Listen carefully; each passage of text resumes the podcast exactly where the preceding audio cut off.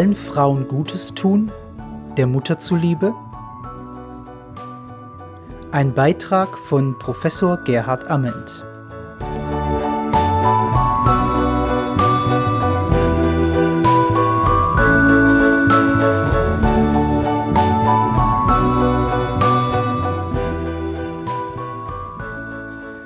Kollektive Schuldgefühle gibt es nicht.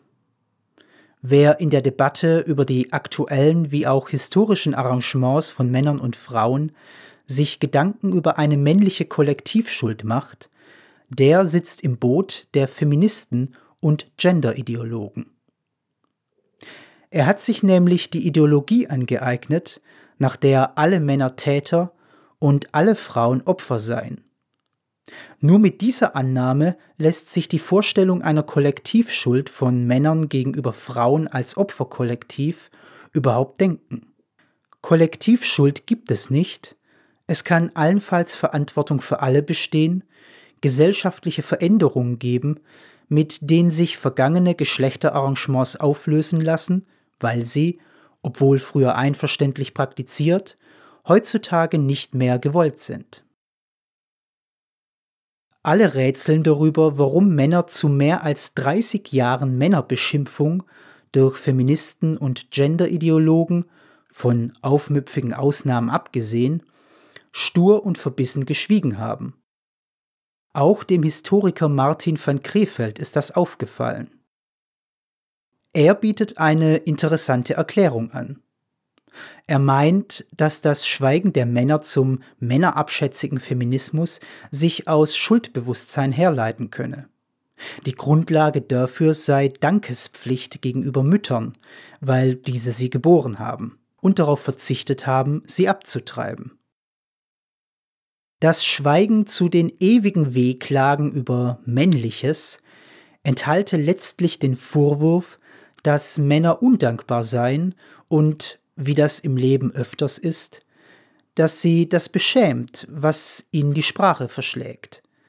Sie schweigen. Der Undank vergrößert sich ins Unermessliche, weil der lamentierende Feminismus in seiner Opferverliebtheit überall versagende Männer wähnt, die alle Frauen vernachlässigen, statt ihnen ein gutes Leben und eine sichere Welt zu bescheren.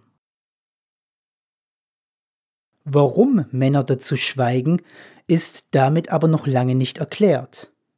Denn könnte man nicht geltend machen, dass Männer den Feminismus bekämpfen sollten, weil sie nicht wollen, dass er ihre Mütter für dumm und unselbstständig verkauft und sie im Namen eines nicht existierenden Opferkollektivs in die Sackgasse von Ressentiment, Ärger und Hass auf Ehemänner, Väter und Großväter treibt?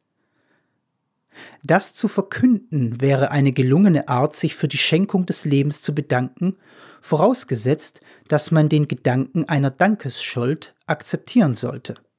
Das wäre etwas anderes, als sich vor den Plattitüden des Feminismus zu ducken, Asche aufs Haupt zu streuen und die Mütter sprachlos zu Existenzkrüppeln deklarieren zu lassen. Und im Übrigen, Warum sollen Männer allen Frauen Dank für ihre Existenz schulden? Sie wurden doch nur von einer geboren. Dank ist eine personenbezogene Haltung und keine auf die Gattung. Und es gibt noch ein weiteres Problem. Müssten Frauen gegenüber ihrer Mutter nicht ebenfalls Dankesschuld empfinden? Denn auch sie wurden unter Schmerzen geboren. Dafür gibt es aber keine Hinweise. Soll man daraus schließen, dass die Mehrheit der Frauen zu den Verunstaltungen durch Feminismus ebenfalls aus Dankespflicht schweigt und sich für Dummerchen verkaufen lässt? Ich glaube, dass Martin van Krefeld als Historiker eine starre Sicht auf das Verhalten von Männern einnimmt. Vielleicht haben sozialpsychologisch orientierte Soziologen bessere Erklärungen. Allerdings setzt das voraus, dass sie sich an die von Denkverboten, Drohungen und Berufsverboten am Leben gehaltene Genderideologie überhaupt herantrauen. Das setzt Mut zum Konflikt voraus wofür es nur magere Hinweise in den Sozialwissenschaften gibt. Dass Schuldgefühle gegenüber Frauen und Bemühungen um Wiedergutmachung unter vielen Männern bestehen, ist nicht von der Hand zu weisen. Ich denke nur an die angestrengten alltäglichen Bemühungen vieler Männer, es Frauen recht zu machen, damit sie möglichst zufrieden sind. Dieses Bemühen ist nicht nur alltäglich, nein, es beherrscht die meisten ein Leben lang. Ich würde noch einen Schritt weiter gehen und sagen, dass es ein wesentliches Element männlicher Identität ist. Wie sonst könnte man verstehen, dass Männer seit Menschengedenken anstandslos die schweren und gefährlichen Jobs übernehmen, in Kriege ziehen, in Bergwerke einfahren, ihre Kinder kaum sehen, nachts arbeiten und nicht einmal in Zeiten endloser Gleichheitsrhetorik darauf kämen, von Frauen, zumindest heutzutage, Ähnliches zu fordern. Das Bemühtsein um Frauen kann man schon früh im Leben von Jungen beobachten. Es wird sichtbar gegenüber Mitschülerinnen, später dann Freundinnen, der Ehefrau, Berufskolleginnen und so weiter. Zu den Attacken auf das Selbstwertgefühl der Männer äußern sie sich deshalb nur selten, weil sie nur allzu bereit sind, das als Kritik an der Vergeblichkeit ihrer guten Absichten anzuerkennen. Dieses Bemühtsein sucht Anerkennung und findet sie auch und wird damit von Männern wie Frauen gemeinsam am Leben erhalten. Die feministische Gender-Ideologie hingegen stellt diese Leistungsbereitschaft nicht nur in Frage, sondern etikettiert sie sogar als Quelle aller gesellschaftlichen und menschlichen Fehlentwicklungen. Kurz gesagt, Männer sind an allen Übeln schuld. Diese Unterstellung hat seit vier Jahrzehnten eine gesellschaftliche Atmosphäre geschaffen, in der sich Frauenprivilegien ohne die üblichen Anstrengungen an Land ziehen lassen und in der eine essentielle moralische Überlegenheit des Weiblichen verkündet wird. Zu all dem schweigen die meisten Männer, nicht ohne diese Verwerfung zu registrieren. Aber es gibt auch solche, die damit liebäugeln, sich selbst als löbliche Ausnahme dieser gattungstypischen Fehlentwicklung anzubiedern.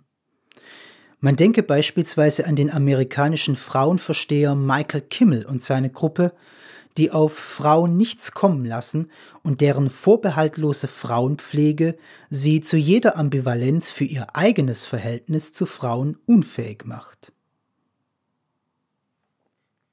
Sie sind nicht nur unbewusst mit den Schuldvorwürfen identifiziert. Vielmehr haben sie sich diese politisch zu eigen gemacht und meinen, dass die Kritik der Gender-Ideologen an allen Männern die einzige Chance für deren Emanzipation böte. Sie sollten Feministen werden, um sich zu befreien. Das erhebt Masochismus zum Instrument der Befreiung. Oder denken Sie an Volker Pilgrim, Autor des Buches Muttersöhne, der trotz seiner Homosexualität oder vielleicht auch wegen ihr Frauen sich zu Füßen warf, aber dann doch wiederum tief enttäuscht sie zutiefst verachtete. Letztlich führt das zur allgemeinen Frage zurück, die in Alexander Ulfigs Text Geschlecht und Schuld im Mittelpunkt steht und der ich in meinem Buch von Höllenhunden und Himmelswesen ein Stück näher zu kommen versuchte. Nämlich, warum schweigen die meisten Männer? Warum lassen sie sich abwerten? Warum lassen sie sich die Kinder nach der Scheidung wegnehmen? Warum kehren sie die Aggression von außen gegen sich selber und werden depressiv, statt sich zu wehren? Warum lassen sie sich Frauenquoten aufzwingen? Warum schützen sie ihre Söhne an den Schulen nicht vor der Verachtung von Lehrerinnen und unendlich vieles mehr? Oder warum sind Männer in ihrem Verhältnis zu den Frauen so botmäßig und so vernachlässigend zu sich selbst?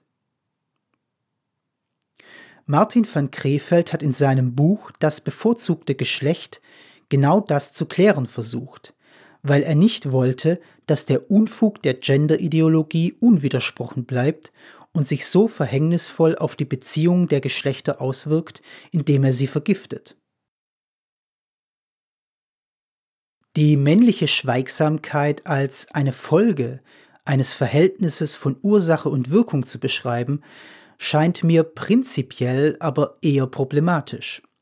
Denn es mutet seltsam an, dass aus der schicksalhaften In die Welt-Setzung durch das sexuelle Vergnügen der Eltern Schuld sich einstellen soll, die durch Dankeshandlung abgetragen werden müsste. Warum das allein gegenüber der Mutter so sein sollte, ist nicht weniger nachvollziehbar wie das Ausblenden des Vaters. Sich von Genderfeministen verteufeln zu lassen, die beanspruchen, für ein homogenes Kollektiv von Frauen zu sprechen, lässt sich nur halbwegs verstehen, wenn man unterstellt, dass Männer sich mit der genderideologischen Zwangskollektivierung dienstfertig identifizieren. Das heißt, die abgedroschenen Phrasen zu akzeptieren, wonach alle Männer Täter und potenzielle Vergewaltiger seien und die Frauen ein Leben lang nur deren Opfer und ansonsten gewaltfrei. Aber geht dieses Verstehenwollen der Gender-Ideologie nicht in eine völlig falsche Richtung? Und ist die Suche nach Gründen, warum Männer zu diesen Bombardements aus staatlich alimentierten Bürokratien schweigen, nicht eigentlich eine völlig überflüssige Frage? Denn es gibt dieses Männerkollektiv so wenig wie das Frauenkollektiv, von denen genderideologisch infizierte Bundesministerien rituell fabulieren. Es sei denn, man würde die weibliche und männliche Biologie zugrunde legen. Offiziell ist der Genderideologie die Biologie zwar ein Graus, weil ja alles von der Gesellschaft vorgeblich gemacht sei und die Natur niemanden etwas Einschränkendes vorgeben könne. Um aber das kollektive Feindbild von Männern als Tätern und allen Frauen als Opfern ins Leben zu setzen, lassen sie, die Gender-Ideologen, genau das durchgehen. Andernfalls käme die zweigeteilte Welt nicht zustande. Nach diesem biologischen Schachzug lässt sich dann die Gesellschaft in Gut und Böse unterteilen. In anderen totalitären Ideologien sind das die Rassen, nach denen die Gesellschaft in Freunde und Feinde gespalten wird. Möglich ist das nur, wenn man die Weltsicht von kleinen Kindern oder von totalitären Systemen praktiziert. Die Kinder können die Differenzierungen noch nicht sehen. Das totalitäre Denken des Genderismus hingegen will sie nicht sehen. Wer sich dem entgegenstellt, wird mit einer Phobie-Diagnose belegt. Das kritische Denken wird mit geistiger Krankheit gleichgesetzt. Das war schon so in der Sowjetunion, der DDR und andernorts. Trotzdem bleiben die Wurstigkeit oder Irritation vieler Männer zu den misandrischen Routinen krakelender Genderfrauen ein herausforderndes Phänomen. Denn wer lässt sich schon gerne verteufeln? Ich glaube, dass man es eher verstehen kann, wenn man an der Stelle der Kausalität, Dankesschuld fürs Gebären also, eine besondere Psychodynamik zwischen Mutter und Sohn vermutet. Ich werde deshalb eine intime emotionale Dynamik skizzieren, die die Beziehung von Müttern zu ihren Söhnen in ein bislang unbekanntes oder verleugnetes Licht rückt.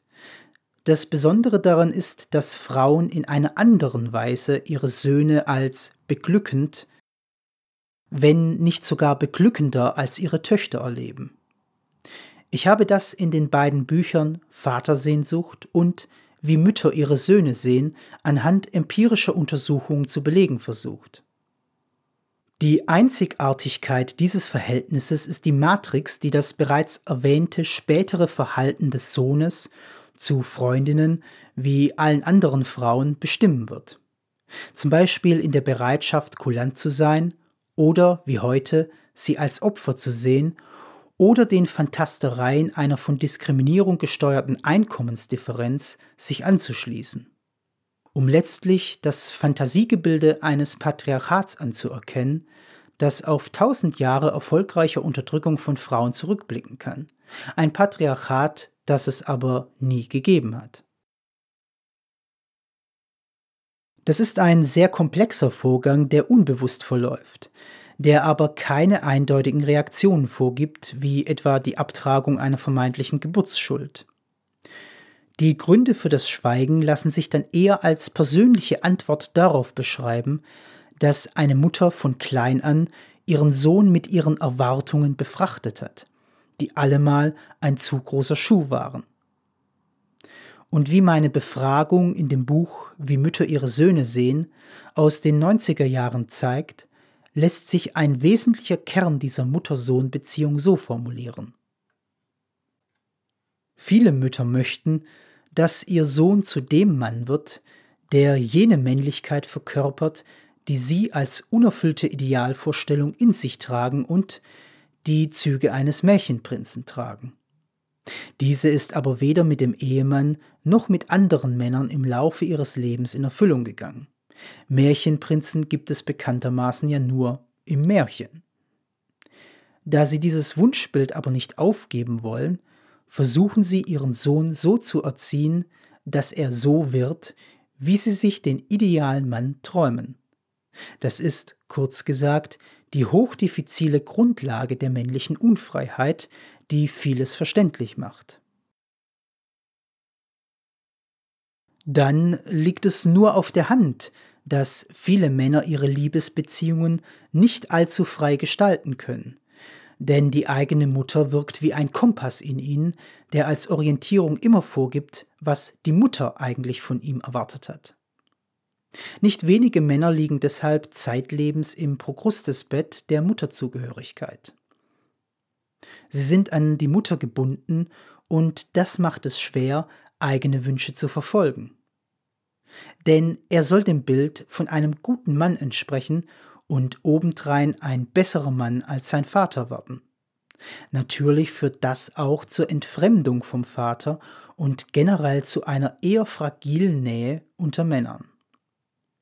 Eine äußerlich getragene elektronische Fußfessel ist eine untaugliche Kontrolle im Vergleich zu diesen verinnerlichten Muttererwartungen. Beispiele dazu stellt das Alltagsleben, aber auch die Wissenschaft, wie der bereits erwähnte Männerforscher Michael Kimmel oder Conal, der sich unlängst zur Frau hat umgestalten lassen, um das Gute nicht nur in Frauen zu beschwören, sondern es auch selber zu verkörpern. Ebenso sei an den Männertyp des Softie in den 80er Jahren erinnert. Sie verstanden sich als Antwort auf die Frauenbewegung. Sie trugen keine Krawatten, weil sie darin eine gewaltandeutende Symbolisierung des Penis sahen. Dieser Typ macht sich anheischig, durch Verleugnung der eigenen anatomischen Beschaffenheit nach sich zu finden. Vielleicht meinten sie damit, den Feministen einen wahrscheinlichen Neid auf den Penis oder die Enttäuschung darüber nehmen zu sollen, indem sie den eigenen verleugneten. Sie fühlten sich nicht nur schuldig im Hinblick auf die unerfüllten Wünsche der Frauen, sondern wollten durch Wohlgefälligkeit glänzen.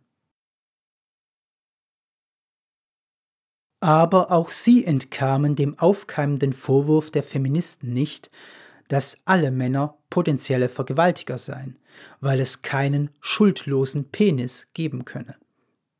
Und aus der Frauenbewegung der späten 70er Jahre wurde ihnen johlend nachgerufen, dass sie doch eher auf die Männer stünden, die sie hin und wieder einmal richtig durchbumsen würden. Letztlich saßen die Softies zwischen allen Stühlen, weil sie ihr anatomisches Geschlecht unter den Scheffel stellen wollten.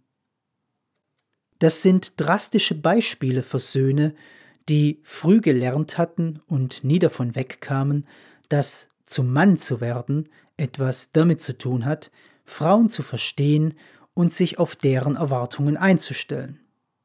Letztlich geht es darum, Männlichkeit als Fähigkeit zu verstehen, Frauen zufriedenzustellen, für sie da zu sein und sich selber zu vernachlässigen. Eben weil Frauen es selber nicht können oder wollen oder weil die Wunscherfüllung durch Männer einfach genussvoller ist als die selbst herbeigeführte.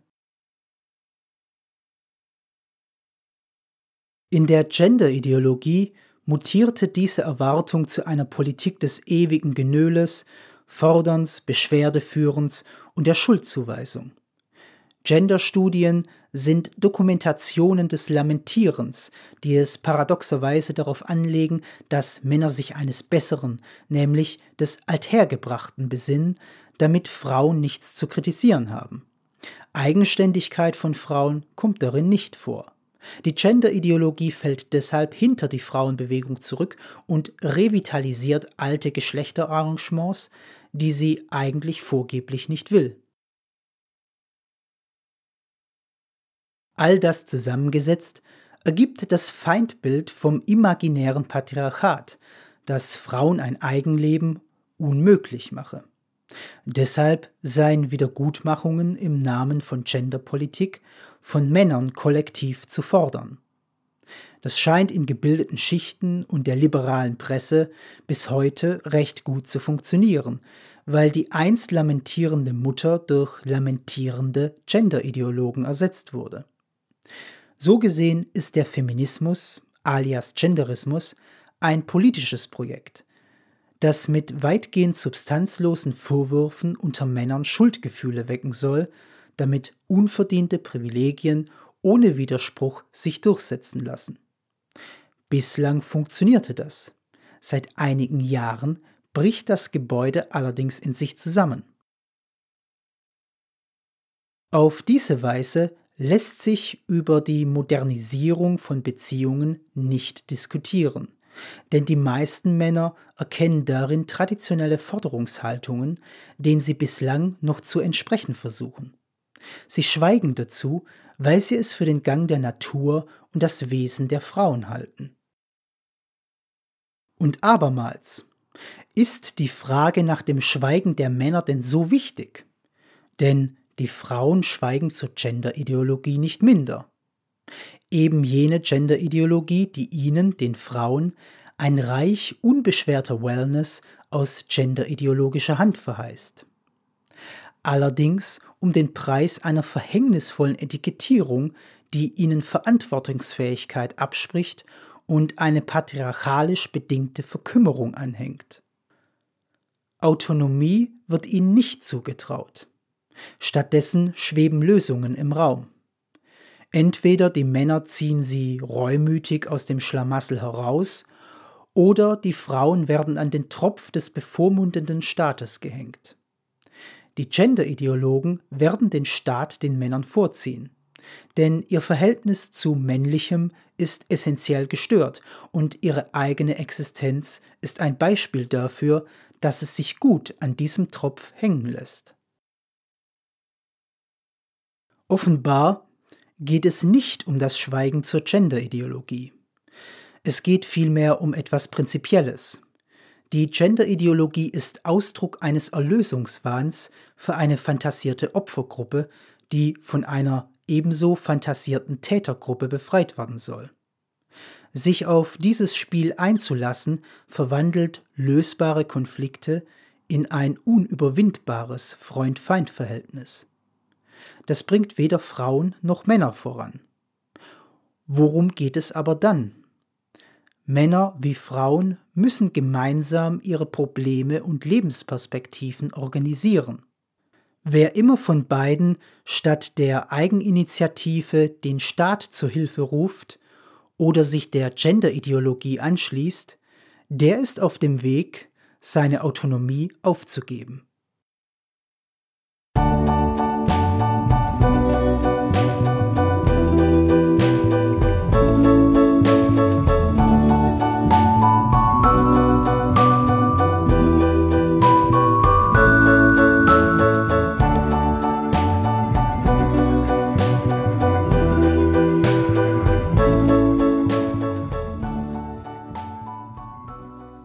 Sie hörten einen Beitrag von Professor Gerhard Amend. Sprecher war Kevin Fuchs.